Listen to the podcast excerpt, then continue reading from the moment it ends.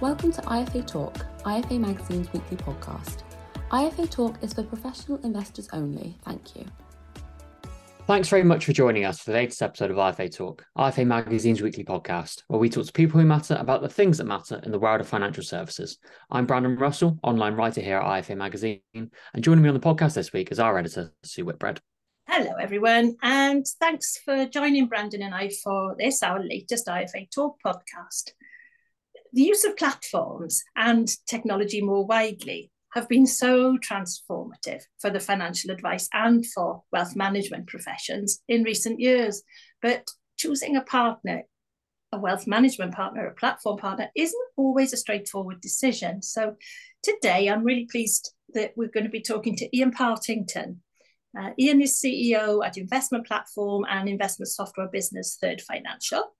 And we're going to be getting his insight about what to look for, what to ask of a potential platform partner to try and make that journey a little bit more streamlined. And to help with the process, Ian has very usefully created a six-point checklist, and we're going to be exploring that with him today. So Ian, welcome to I F A Talk. It's great to have you on the podcast. Thank you very much. Uh, could I ask perhaps to kick off today if you just explain a little bit about Third Financial and also about you and your own? Okay, so Third Financial um, has been around since two thousand seven um, as a started out as a, as a software provider to the wealth management market, so discretionary wealth managers, family offices. Um, I joined the business in twenty twelve to help build out the back office functionality of, of the system. So it was a straight through processing and could go and challenge some of the larger incumbent systems in the market. Um, and then in twenty sixteen, on the back of the success we had on the software, we launched a, a regulated custodial service, um, so an, an investment platform. Um, and we launched in, um, it was the end of October twenty sixteen. I, I remember it well. We received a check for five hundred thousand pounds from our first customer to deposit the, the client money. Um, and since then, we've gone from strength to strength on the investment platform side of the business. Um, we've been growing. I, I took over as group chief exec, as, as group chief exec at the end of twenty eighteen.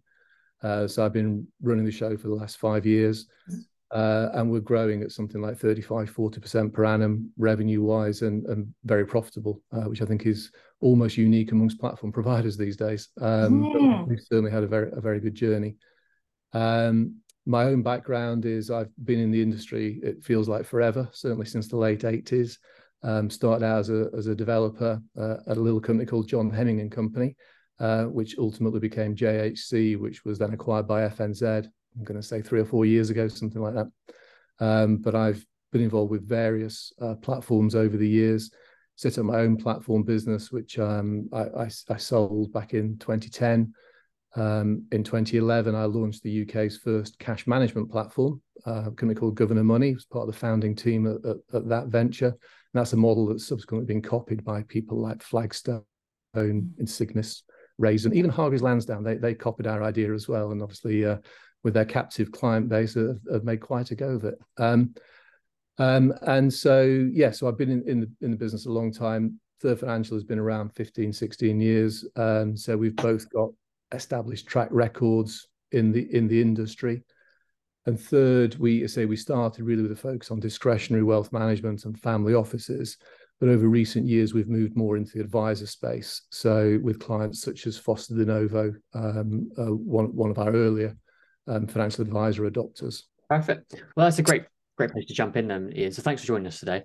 Uh, before we ask you to start diving into some of the those checkpoints you mentioned earlier, taking a step back, what are some of the main problems that you see advisors and wealth managers experiencing when they're choosing to work with a wealth management platform partner? Um, I would imagine it's one of mass confusion. Um, and I think, I said, I, I've, I've been in this game an awful, an awful long time now. Um, and You see, yeah, some of the stuff that you see posted on, on LinkedIn in particular, where people are touting their wares, I just think it is incredibly confusing. Certainly in, in the advisor space at the moment, we've got the, the large incumbent retail platforms saying that things like white, you know, platform white labeling and advisor as platform, how, how they will never work and anyone doing it is doomed to failure. you got some of the startups saying, oh my God, no, this is the only way to go. But put, just putting really confusing messages out there. Um, you know, I, I saw something the other day, obviously I'll, the, the provider will remain nameless, but just boasting about the number of software deployments they were doing every day. And they were trying to do ten software deployments a day. I just think this is absolutely mad. You know, who, who on earth would want to be doing something like that? There's no way it can be tested properly. Is it, does it mean the code's full of bugs? Does it mean it's got no, no existing features? It just doesn't make any sense. Uh, so there's such a, a massive confusion out there. Uh, e even what people mean by the term platform. Um, it means different things to different people. Some people think it means just the software it's sitting on. Some people think it means, you know, the, the, the whole custodial plus software service. Some people limit it, limit it to the F C A's definition, which is incredibly unhelpful. I mean, platform is someone that provides platform services, and it's just, um, it, it's a mess. Um, and, I, you know, I pity anyone really is trying to make sense of it such that they're about to make what, what are very big decisions about the, the custody, the management uh, of clients' assets, the technological experience that's being provided to those clients, you know, under their name effectively. It's um yeah it's it's a very, very difficult position to be in, I think. So let's try and and and help with some of that confusion now then, shall we, Ian? As we'd mentioned before, you've created this useful checklist, and I wonder then, could you give us a summary of the key checkpoints that you've included in that, and and, and why you think they're so important? Yeah, well, I mean, there's, I'm sure other people can come up with their own lists as well, but it's things that we've found important over the years and that have been useful to the customers that, that have joined us. Um, you you really need to take a, dis, a dispassionate view of this and, and kind of move beyond the marketing guff. Um, and, and some of the key things that you should be looking at are things like the C A S reports. Um, you know, C A S is, should be absolutely front and center of every everyone's mind when they're when they're looking at choosing a platform. Uh, everyone that's, you know, regulated to un, under the, the C A S regime has to have their um, their service audited each year, um, and you know these these reports are are dispassionate. They're by, you know, external auditors that that perform the the analysis of the uh, of the C A S processes and the, any C A S breaches, et cetera. So the first thing you should be doing is asking to see those C A S reports. Um, they you know they're not typically prepared with an external audience in mind. But if the provider won't share them, ask yourself why they won't share them. What it is, what it, what is it that they're they're not willing to show you? I think on a, in, a, in a similar vein, the, the the second of our checkpoints is the just an external controls report. These things are very onerous to provide. Again, you have an external auditor coming in. So this is a you know an A A F one twenty or a an I S A E thirty-four oh two, um, and the again it's someone externally without an axe to grind providing an object, objective view over your controls and processes, whether it's running the regulated service, whether it's the technology that goes to support it. It's everything that that an external uh, prospect can read and think, actually, yeah, I do trust these guys to, they do know what they're doing. And I think those those two reports, they give you assurance that the, the business knows what they're doing. They're not the sexiest reports to read. They're not the most interesting. In fact, they're awfully tedious, um, but you have to do it. It's, and, and that, I say, that gets you beyond that marketing guff. Um, and see, th they can't be, um, there's no spin applied to those reports. It, it is, you know, the, the raw details. Th this is actually what happens. And I think when you look at, um, there's been a few well-publicized cases this year, year around C A S. Um, obviously, there's, there's the wealth tech debacle, which has been over all over the press, where uh, the company, I don't think they even had the, the requisite C A S permissions to be offering a service, um, never mind not doing them properly. There's been a couple of other um, of our peers that have had in, um, restrictions imposed on them by the F C A as well. And when these things happen, it's it's not just disruptive or destructive to those businesses, but it impacts their clients in a massive way too, because assets get tied up for months, if not years. Um, the, repu the reputation of your firm is going to go through the floor if you've been associated with those providers. So this really is something that you, you, you can't skimp on this. You've absolutely got to do this. I think um, in a similar vein, I would talk, uh, uh, I think the, the third point would be the stability of, of the provider that you're talking to. Um, I think, you know, I probably mentioned in the intro that we, we're a growing firm, but we're we're growing profitably. Um, most of our peers are not. Um, a lot of them are just um, sinkholes for cash at the moment, and that's fine if you've got a backer with incredibly deep pockets that's gonna that's happy to continue um, supporting you. Um, but you need to be aware of that. If you're making that choice, you're making that decision based on an external party or a parent organization continuing to support that provider. Uh, and that's not always going to be the case, of course. And I think the, the, the other thing that's important to look at is whether the provider owns their own technology. Obviously, I would say this, we own our own technology. Um, but it's th- there are relatively few firms out there that do. Uh, certainly none that have the depth of functionality that we've that we've built up over the years in both the wealth wealth and the advice spaces. But it's about being able to respond to changing market conditions. Um, the fact that we own our own software, that we operate our own software, that we have a whole bank of software-only clients as well, who are some of the larger wealth managers in, in the country. So they're they're feeding back um, changes, change requests into our product. Um, you know, throughout the year, we're developing those. We have a product committee that prioritizes and, and you know, assesses whether, whether there are appropriate changes. But we have that from the, the from the coal face among our existing software clients. We have it from our platform clients, and we have it from our own internal platform operations team. So we're continually making efficiencies to the software. If you're with a provider that doesn't own their own software, they're going to have software provided by one of the big firms. I think we all know who they are, you know, G B S Ts, F N Zs, et cetera, Bravuras.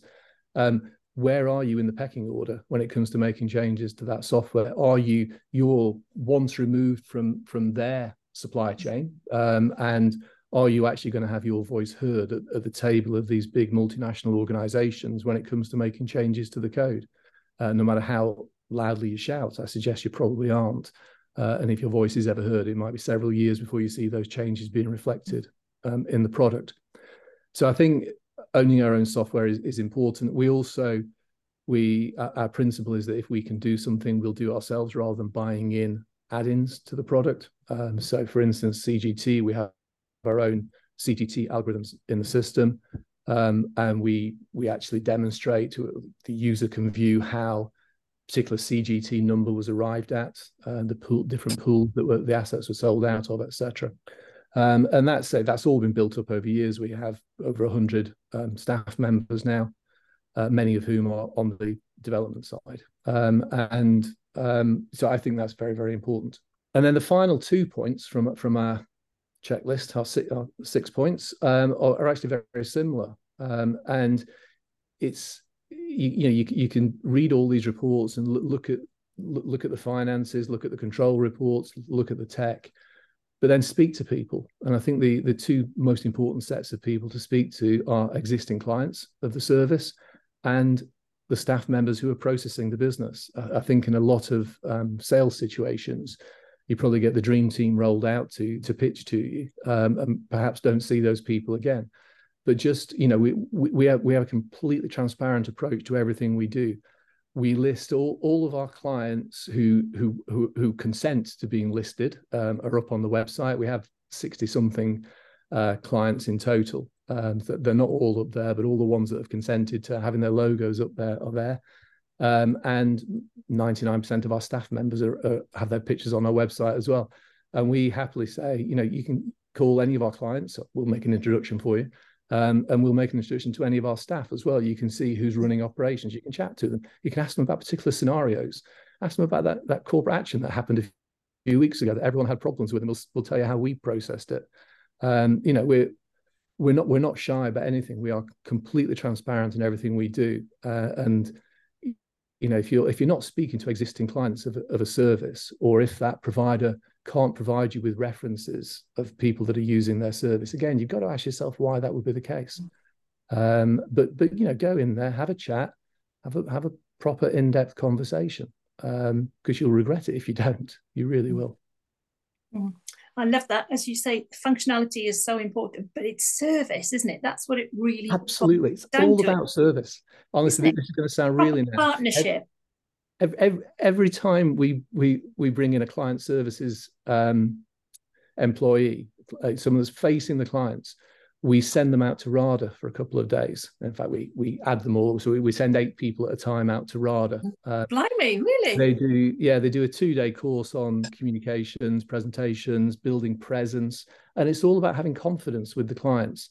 Um, and they also get, they all get, well, all the existing employees get tired of me saying this, but I tell them that you have to love our clients. We have to love our clients. Because if you don't love the clients, you know, you're not going to care about the outcomes.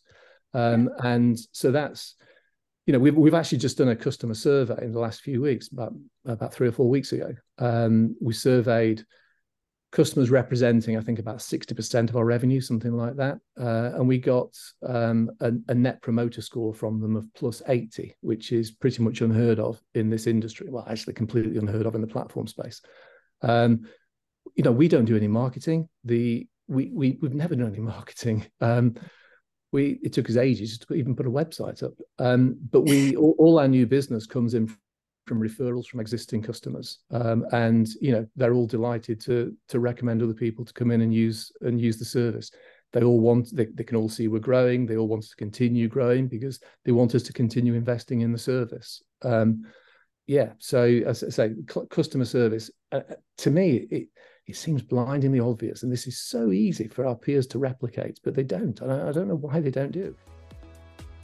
You are listening to I F A Talk, I F A Magazine's weekly podcast. Subscribe to us on Spotify and Apple Podcasts to be notified as soon as a new episode becomes available, and follow us on LinkedIn, Twitter, and Instagram at I F A Magazine. We are rapidly running out of time today, but as you mentioned earlier, Third Financial has been operating since two thousand seven.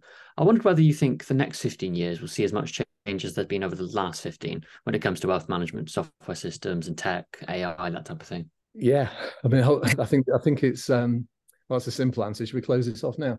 I think it's with, with technology, it's just accelerating, isn't it? Uh, I mean, you know, over the last fifteen years, it feels like, my God, what what a difference. Um, it, well, you, you know, yeah, fifteen years. Where's that? You know, two thousand seven, two thousand eight, yeah. Even and just before, it, it seems like. All my lifetime, it's, it's been accelerating. Um, we, we were watching an episode of Bullseye the other night on, on some catch-up T V, and it just looks like another world. And that was only from like nineteen ninety, uh, and it just seems like it's the dark yeah. ages. Um, if you look in, in the last fifteen years, yeah, there's obviously there's been changes. I think particularly around mobile apps. Actually, um, it's it's just about having technology at your fingertips the whole time, and people have moved away from from the desktops, but desktop space in, in many ways. Um, I think in the last couple of years, we you know there was there was all the hype, I don't know, three or four, maybe five years ago about blockchain, um, and that didn't really materialize the way that people said it was going to. But it is out there, uh, and I think there's every chance it will it will actually have more of an impact in the next fifteen years than it has. Um, it, it hasn't lived up to its its more, most recent hype, but I think it will. I think it's coming, and I think there will be major services, major changes to the services we all rely on. I'm I'm old enough to remember the you know the the, the change in settlements from Talisman to well, the failure of Taurus and, and and then Crest. Me too. Realization, yeah, and that yeah. seemed massive at the time. Yeah. I wouldn't be at all surprised if blockchain was was was an equivalent change, um, you know, in the next ten to fifteen years on that front, um, and you know, distributed ledgers. And I think tokenization of securities as well. So you can have twenty-four by seven trading, um, of, of to- token, of tokenized versions of securities. Um, and then I think, you know, the, the big thing that everyone's talking about, actually, they were all talking about three or four months ago, was artificial intelligence when, when ChatGPT came out. It seems to have gone down a little bit more recently, but it's out there. We're, we're doing a lot of work in it, um, incorporating it into our, our development uh, processes, um, into our help desk service, um, but also into our kind of cyber security mechanisms, et cetera. There's, there's all sorts of ways behind the scenes where we're looking at, at incorporating it. I think a lot of the hype has been around the front end and the interface with clients. And I think that's less likely um, because I think certainly in the market we serve, which tends to be higher net worth individuals, we're, we're not at the, the very low level um, uh, of, of client values. But people value, as with our service, people value human interaction. Um, and I think putting A I in place, yes, it's a tool there. It's a tool to help you support the conversations that you're having, but you're still going to have those conversations. And that's what people are paying for. It's, it's, it's insight from a human being, not, not from a computer. Oh, thank you, Ian. That, I think that you've really resonated with me there, uh, that technology is an enabler. Of course it is. But yes. the human interface is so powerful. We're dealing with people, and it's very much building trusted relationships with those individuals, whether it's from the advisor to the client or from third-party providers with the advisors in therefore on to the client. But it's all about building trust, isn't it? And being efficient and doing what you say you're going to do. Absolutely. So, thank you very much for joining us today. It's been great to have a chat with you. And uh, hopefully now you'll keep going from strength to strength. It's been my uh, pleasure. Have to come back and talk to us again. Absolutely, if invited. Thank you very much. Thank you, Ian. And thanks to all our listeners. We hope that you found that interesting. And obviously there's plenty more information on the Third Financial website. I F A Talk is for investment professionals only. All material has been carefully checked for accuracy, but no responsibility can be accepted for inaccuracies. Wherever appropriate, independent research and whatever necessary, legal advice should be sought before acting on any information contained in this podcast, and value of investments and income from them can go down as well as up. You may not get back the amount you originally invested.